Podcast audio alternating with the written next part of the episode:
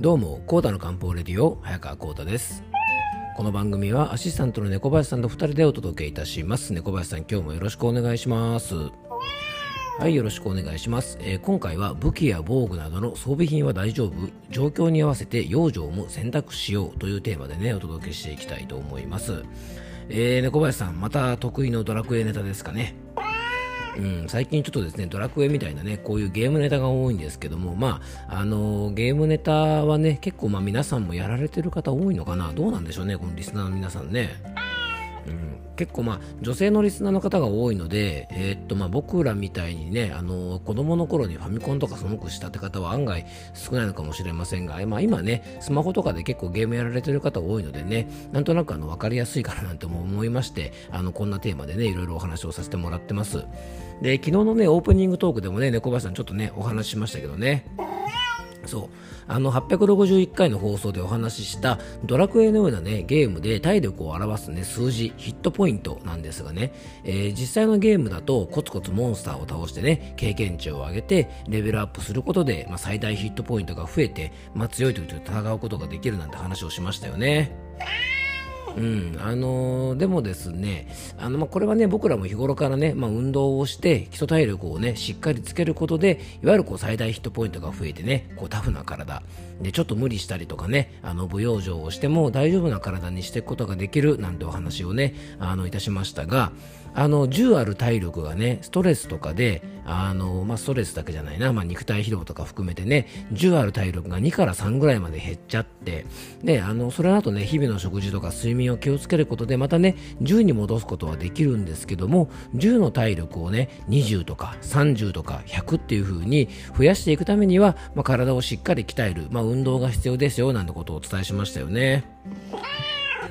まあ、そんなね、最大ヒットポイントなんですが、あの、実際のゲームでもレベルを上げるにはですね、ある程度時間がかかります。で、僕らの最大ヒットポイントもですね、例えばね、1日2日ちょっと運動したからといってですね、あの、すぐにね、ドラクエみたいにこうパーンって上がるものではないんですね。まあ、ドラクエなどのゲームの世界では、冒険を優位に進めていくためにはですね、実はこのね、レベルアップして体力を上げてったりね、攻撃力を上げてったりする以外にも、実はもう一個大切なポイントが猫林さんあるんですよね。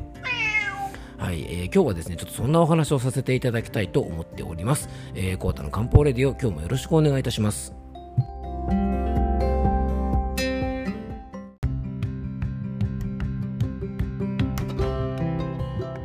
それではね、本題の方に入っていきたいと思うんですが、まあ、猫橋さんね、最近ちょっとこう、ドラクエのね、あの、系列の話がちょっと多いですよね。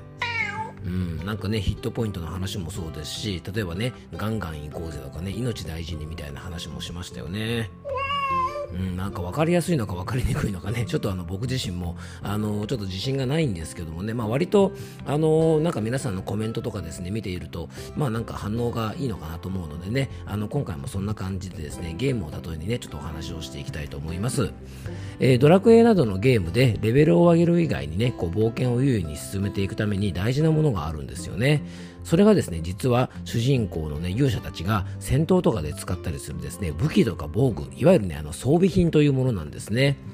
で、ドラクエだとですね、最初は、ヒノキの棒とかですね、もういかにも弱そうですよね。竹槍とかですね、まあ竹槍でね、倒せるのかなと思うんですけども、あの竹槍とかですね、まあかなり貧相な武器で戦ったりとか、あと体を守ったりとかね、防御力を高めてくれる、まあ、いわゆるこう鎧みたいなものですよね。昔の武士のね、あの方たちもね、鎧を着たりしてましたが、そういうですね、防具もですね、最初はね、布の服とか、布の服って多いって感じですよね。布の服とかですね、あとね、盾なんかもですね、鉄の盾とかですね、なんかそういうすごい盾じゃなくてね、お鍋の蓋とかで戦うんですよね。お鍋の蓋ってちょっとって感じですよね。さすがにですね、こういうね、あのしょぼい装備だと、いくら弱いモンスターといえどもね、ちょっと大丈夫かなってねこう言いたくなるような装備で、まあ、体を守らなきゃいけないんですね。で、冒険初期はですね、そんなね、貧弱な装備なんですが、戦ってですね、お金を稼ぐことで装備品をどんどん強くすることが、まあ、ドラクエなんかのゲームではあの楽しみの一つなんですよね。でそうすると、今までね、モンスターに攻撃されると、一気に10ぐらいダメージを受けたのがですね、まあ、お鍋の蓋だと10ぐらいダメージを受けたのが、ちょっといい盾とか変えるようになるとですね、2とか3ぐらいにね、ダメージを減らすことができたりとか、あとはですね、今まではね、あの攻撃しても1とか2ぐらいのダメージしか与えられなかった。ね、ヒノキの棒でポコンとか叩いてもですね、1とか2ぐらいしかダメージ与えられなかったのが、まあこれがね、あの鉄の剣とかですね、銅の剣とかちょっと強めの武器を装備すると、一気に10ぐらいダメージを与えるようにね、できるようになったりして、かなりね、戦闘を有利に進めることができるようになるんですね。で、レベル上げが肝心なのはもちろんなんですが、レベルがね、上がっていなくても、実はこのね、装備品が強くなると、それまで苦戦した相手にですね、ちょっとこう楽勝で勝てるようになったりもするんですね。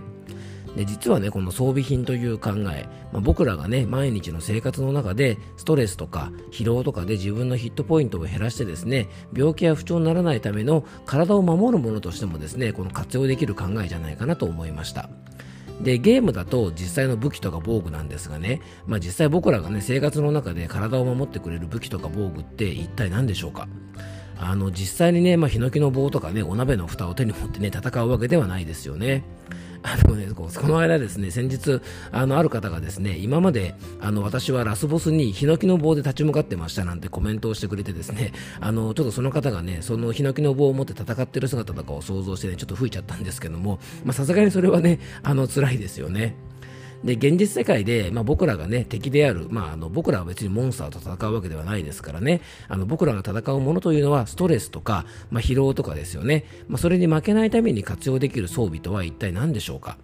まあ、それはですね食事や着るものそしてねストレス対策など、まあ、養生を季節や体質に合わせてねちゃんと行うこと、まあ、これがちゃんと行えるとですね、えー、体力をつけて、ね、タフになるだけではなくてこういうものを上手に活用することが僕たちにとってのね装備品武器じゃないかなと思うんですよね。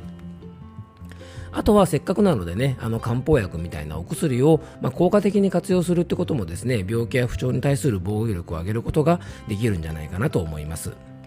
でドラクエや人気ゲームのポケモンなんかもそうなんですがねあの敵のモンスターには、まあ、いろんな特徴があってですねそれぞれが得意な攻撃とか苦手な攻撃とかがあってそれに合わせてですね装備品を選んだり攻撃したりすることも結構大事なポイントなんですね。で例えばね火を使うタイプだと草タイプには強いけどもね例えば水を使う敵には弱いとかですね。あと雷属性のモンスター雷を使ってねあの攻撃してくるモンスターは水の属性を持ったキャラクターとか呪文に弱いとかですね。あとは剣などの直接的な攻撃が苦手なタイプとか魔法が苦手なタイプとかやっぱりねこういう敵のタイプに合わせて装備品を変えたりとか作戦を立てるっていうのもですねいわゆるドラクエとかですねこういうポケモンみたいなゲームの楽しみ方の一つなんですがね、まあ、これってねかなり僕らの生活の中でも取り入れることができることじゃないかなと思うんですね。で、ゲームで敵に合わせてね、武器とか装備品とか魔法を使い、ね、分けることで、いわゆるこのヒットポイントの減りを抑えることができるように、僕らもね、自分の体調とか環境とか、受けているストレスの種類によって、養生を上手に変化させることが必要だと思うんですね。もう養生はこれっていう風に決めつけると良くないですよね。あのゲームの世界も一緒ですが、柔軟に対応することが大事なんです。で漢方ではこのようにね敵のモンスター、まあ、実際にはね病気とか不調に対する対策なんですけども、まあ、同じ病気やね同じような不調でも相手に合わせて対策を取ることが大事なんですね。実はですねそれちょっと難しい言葉なんですが、えー、三院正義という言葉があります。三因正義とはですね、三つ原因の因ですね。そこに、えっと、政策のせいに、えー、開会宣言とかも線という書くんですね。ちょっと漢字をポッドキャストとかで説明するの難しいですね。あの、まあ、ツイッターか何かでですね、これまた上げときますのでね、よかったら見てみてください。まあ、この3つあるんですね。その3つとはですね、因地正義ですね。2つ目が、えー、因地正義。そして陰人正義というね3つの不調の治し方をまとめたものがあります。実はね陰地正義の字は時間の字。陰地正義の地は、えー、土地の地。で陰人正義は人は人ですね。要は時間とかねあの要はそういうものと、えー、地域人とね3つそれぞれね不調の治し方がありますよと考えるんですね。まずですね、因地正義というのはですね、季節の変化に合わせて治療法を変えていくという、まあ、そういうね、あの漢方の治し方です。で、気候の変化は体に大きな変化、ね、影響を与えますよね。で今の時期のように猛暑の時期と寒い冬の時期では同じ病名とか症状でも原因が異なったりとか対策が異なることが多々あります、まあ、もちろん同じでいい場合もあるんですが異なる場合もありますで漢方では当然ね季節によって使用される漢方薬とか、まあ、いわゆる四季に即してね結構変えていく場合があるんですね例えば今のように暑くて湿気の強い、ね、夏の時期であれば例えば水分代謝を促進するような生薬を含んだお薬を使ったりで例えば養生だったらですね暑い夏に起こるのぼせやホテル対策みたいなね、まあ、そういった時のために良性のものを使ったりとかして要は季節に合わせて対策を立てていきましょうよという考えがあります。で2つ目がですね因地正義といってこれはね自分が住んでいる地域とか、まあ、そういった場所のね気候とか生活環境によって治療法を変えていくというものですで同じ日本においてもですね例えば日本海側と太平洋側とか、ね、北海道と沖縄では日常的な気候もかなり違いますので起こる病気も異なればですね同じような症状でも結構ね養生とか治療法が変わってくるってことがあると漢方では考えるんですね。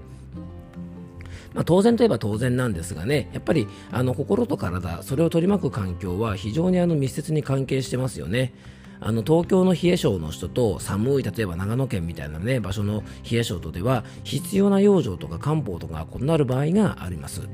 まあ、寒い地域なのか暑い地域なのか湿気が強い場所なのか酸素が薄い高地なのか、まあ、などですねあの養生は漢方薬選びにねこれ上手に取り入れてあの行ったりもします。はい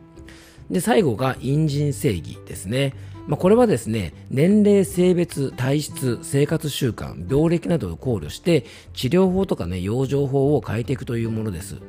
要はね漢方薬選びであればですね胃腸の弱い人には消化器にね負担がかかりにくいような生薬を選んだりとかねあのー、そういったような考え方ですね。うんあと例えばね一日中冷蔵庫みたいな場所で仕事してる人とか灼熱の屋外で仕事してる人とか、まあ、そういうねあの生活の環境とかによっても当然治し方とか必要な養生が違ってきますし女性の方だとですね月経のねあの周期とかによってちょっとこう変えてったりすることもあります。はい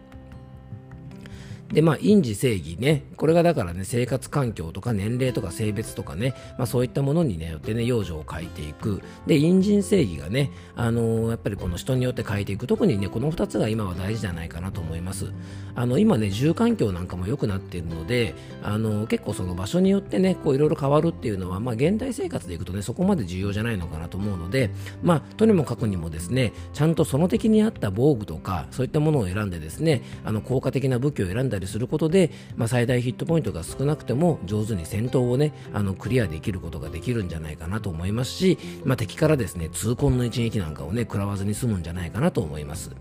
えー、ぜひですね今自分がどんな体調なのかどういう状況でねどんなストレスを受けたりとかどんな疲労を受けているのか、まあ、仕事が忙しいのか不安が強いのか怒りが強いのか月経前なのか月経中なのか夏なのか冬なのかということをねよくよく考えて、まあ、コツコツね当然養生でレベルを上げて最大ヒットポイントを増やしつつ、まあ、上手にですね自分の環境とかに合わせた装備品を活用してあ元気に過ごせていただけたらなと思います、まあ、漢方薬もね装備品の一つととも言えますしあのゲームでもね助っ人やお金はちょっとかかりますがあの強い武器を手に入れることでね冒険の、まあ、いわゆる生活をね軽やかに過ごすこともできますのであのぜひですね、まあ、こういういろんな選択肢があるということも考えて自分の環境に合わせてねいろいろ養生をしていっていただけたらと思います。